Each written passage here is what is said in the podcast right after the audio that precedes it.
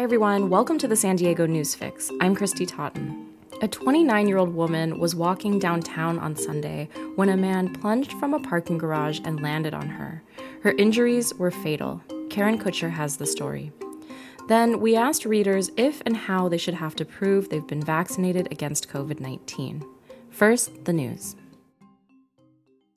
The City of San Diego's ambitious $92.2 million rent relief program needs more renters to apply.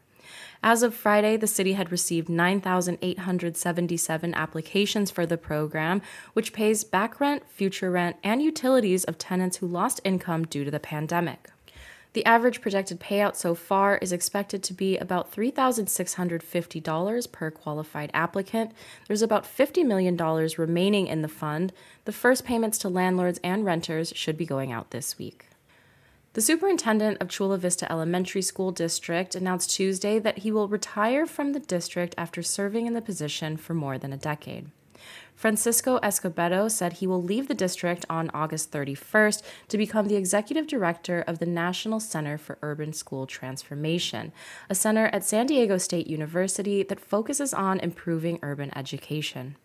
Among San Diego County District superintendents, Escobedo is one of the longest serving leaders.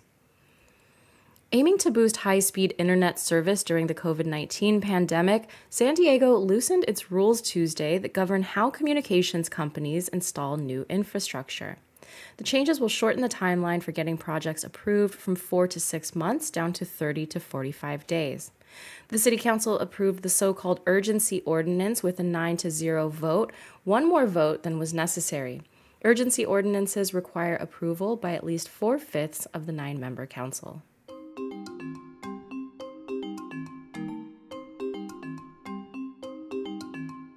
On Sunday night, Taylor Deneen Colley was on a date, walking in downtown San Diego after dinner when a man plunged from the ninth floor of a parking structure and landed on her. Her injuries were fatal.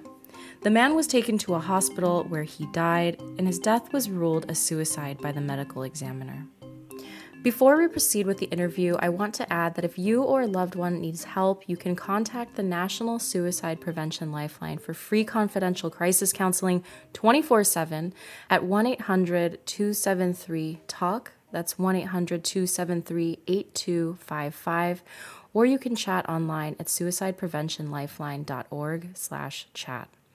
You can also visit San Diego County's It's Up to Us site up2sd.org. That's up numeral 2 sd.org or call the local hotline at 1 888 724 7240.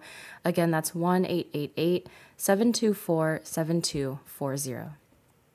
Karen, you wrote um, a beautiful story about Taylor Colley. It seems that she was, you know, cheerful and well loved. What do we know about her?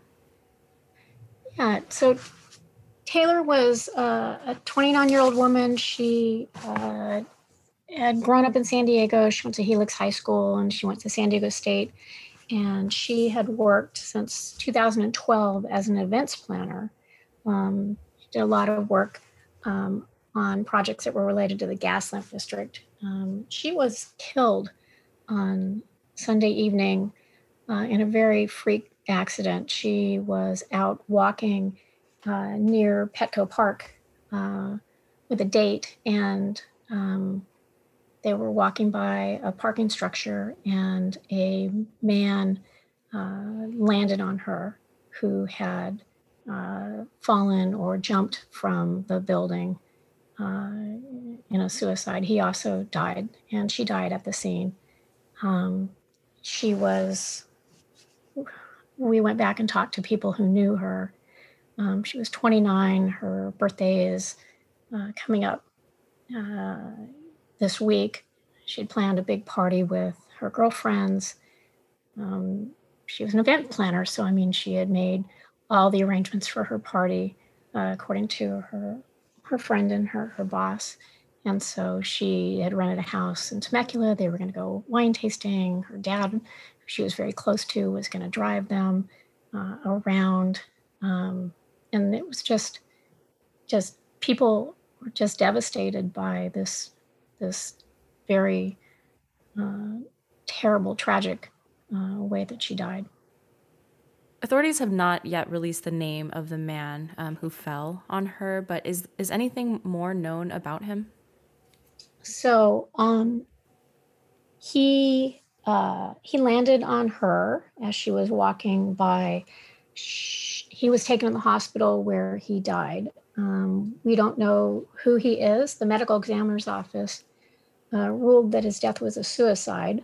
Um, they say he appears to be between 20 and 30 years old, and that he was seen going into this parking structure uh, on 10th and J, and that he was seen hanging from the outside railing of the ninth floor balcony of the structure. So it's really not known if he fell or if he jumped, but like I said, they they've ruled it a suicide, um, and they're still trying to notify his next of kin, so they have not released his name, but that's all we know. Were you able to track down the person she was on the date with, and are, how are they doing? So I uh, I talked with Taylor's uh, close friend and her boss, uh, Laurel McFarlane, and she said that Taylor had been out on a date with a man who she had met online, and this was their second date. Uh, that they had gone to the zoo earlier, and then they had gone to dinner and were walking uh, along when this all happened. Um, I haven't uh, gotten in touch with him. Uh, I haven't seen him give any interviews to anybody. I, it's just really sad. He wasn't injured. Well, we do know that he was not injured. So. And finally, you wrote that even in death, Taylor was helping others. Will you tell me a little more about that? I talked to um, some folks uh, that Taylor worked with, and I mean, she really was well known for having a really sunny disposition, being really helpful, being someone who could be counted on. Her, her boss, Laurel, had talked about how, uh, you know, they had worked very closely together um, on these event promotions, which uh, they spent a lot of time together, and how, you know, she had sort of mentored uh, Taylor and was watched her grow into this strong young woman, um, and that uh, she was she called her her person. She said, you know, they just were very close. That they had um, had this close relationship. Uh, others that worked with her talked about just how good she was at her job. She, she had this great outlook, this um, this sunny disposition. That if you had her on your project, that you knew that it was going to go well. That she was uh, just very good and very hardworking in what she did. And her boss, Laurel, told me that um, she had uh, she was an organ donor. And so she said, you know, even in death, that she was going to be kind of helping others, which, you know, wow. Again, if you or a loved one needs help, you can contact the National Suicide Prevention Lifeline 24 7 at 1 800 273 TALK. That's 1 800 273 8255 or Lifeline chat at suicidepreventionlifeline.org slash chat. You can also visit San Diego County's It's Up to Us site, that's up2sd.org, or call the local hotline at 1 888 724 7240.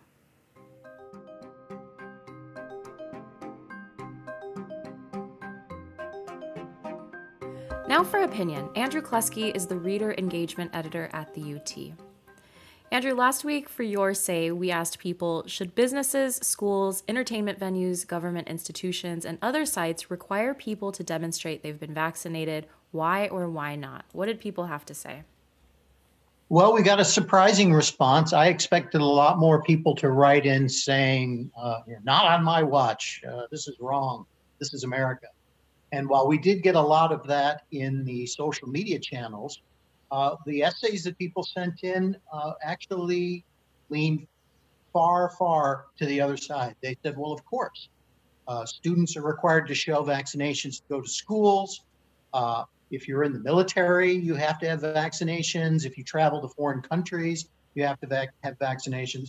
And I think what it is is a lot of people are basically calling out a false narrative that's being spread about that there's something really super controversial about getting vaccinated for a deadly virus. And in reality, most people think no. I, I think we kind of think we kind of figured this out with uh, all the other deadly viruses and diseases that we've decided to vaccinate ourselves against. That for the better good of, of society, it's it's it's a it's a good idea. Yeah, that is surprising. There wasn't more pushback. Did anybody have ideas about how we should prove it? Sure, sure. There were a couple that uh, that said, um, you know, they called into question whether these cards the CDC gives you are going to be worth anything because it is literally just a little piece of paper that you could copy and show to somebody. Um, there, there were a few uh, proponents of having a uh, vaccine passport of sorts, something that's official from the government that you could show to an airline or a university or a school um, or any venue to demonstrate that you've actually gotten your first and or second vaccine. Um, I think right now most people are inclined to just trust people, though. Uh, I mean, it would be kind of sad if you had to lie about the fact that you got the vaccine, fake a uh, CDC card. I mean, it's been a long time since I had a fake ID, so I imagine most people would want to go that way. Yeah, yeah, it'll be interesting to see um, how that unfolds going forward, especially if we need vaccines, uh, you know, again in the future. Okay, so what were the other big talkers in the news this week? What are people writing in about? Well, believe it or not, everybody was kind of focused on the water this week, or at least a lot of them were. Uh, one subject was what to do with the Ocean Beach Pier. The pier has reached its uh, useful lifespan, uh, given all the damage that it sustains under weather conditions. Uh, there's a, there's a dip in the pier that's very low compared to the rest of the pier that gets nailed during high surf. It's actually quite it's it's quite wonderful to go and watch it get smashed by these high waves that actually pressed over the top of the pier. Um, but of course, that does quite a bit of damage to the pier. So people are weighing in on whether, and we have a poll on the site people can weigh in on uh, whether we should just knock it down, replace it, repair it, or uh, build a brand new one. Um, and everybody's got their own opinions. I, I kind of would like to see uh, pier, kind of like Santa Monica Pier, which has real cool stuff on it, make it a real venue, that may be a little too much. But the cost of repairing it uh, and the cost of replacing it are not that so far apart that uh, prospect of completely repairing it is not out of the question. And nobody's really said knock it down. I think everybody likes having it. And it really is San Diego's only, it's our only pier that the city owns outright. Other piers are owned by Scripps or Imperial Beach uh, and in the case of Crystal Pier, it's partially owned by the uh, hotel operator there. Interesting. Yeah, that would be so cool if it could be really a, a, destination with you know rides and restaurants and all that stuff. Of course, it comes down to the price tag, but I would like to see San that Diego, too. Right, that's what San Diego needs more of. Is great places to go and hang out at the beach. Right. Yes. okay, um, and finally, do we have a your say this week? We don't have one nailed down yet. We're kicking around some ideas, uh, and that can the nice thing about your say is it doesn't have to be super heady issues. It can be fun things like, uh, like, do you think the Padres are doing well? Uh, that's one we've thought of. Uh, how is it going for the Chargers up in Los Angeles? Uh, maybe they ought to move back to San Diego now that they really haven't been welcomed with open arms as they thought they would be. Um, but then there's there's more weighty issues such as uh, what do we feel about uh, the way Joe Biden is running the country, or what do we feel about the way he's handling the military, in particular, San Diego being a military town? I'm sure there's a lot of people out there who have mixed opinions about uh, pulling out of Afghanistan or any other decisions he's made along military lines. Um, we might even weigh in and ask people, uh, how's back to school going? Uh, now the kids are back in school.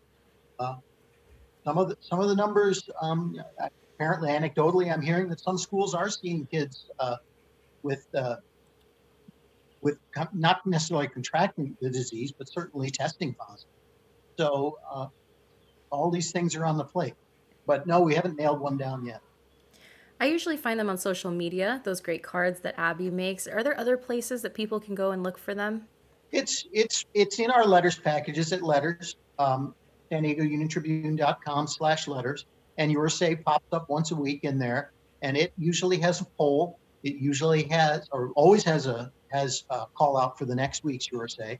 So if you want to get an essay in, it's under 500 words. And if you can get it to us by Tuesday, uh, that's better because the earlier ones tend to get read first. And just by sheer coincidence, those are the ones that get in the paper.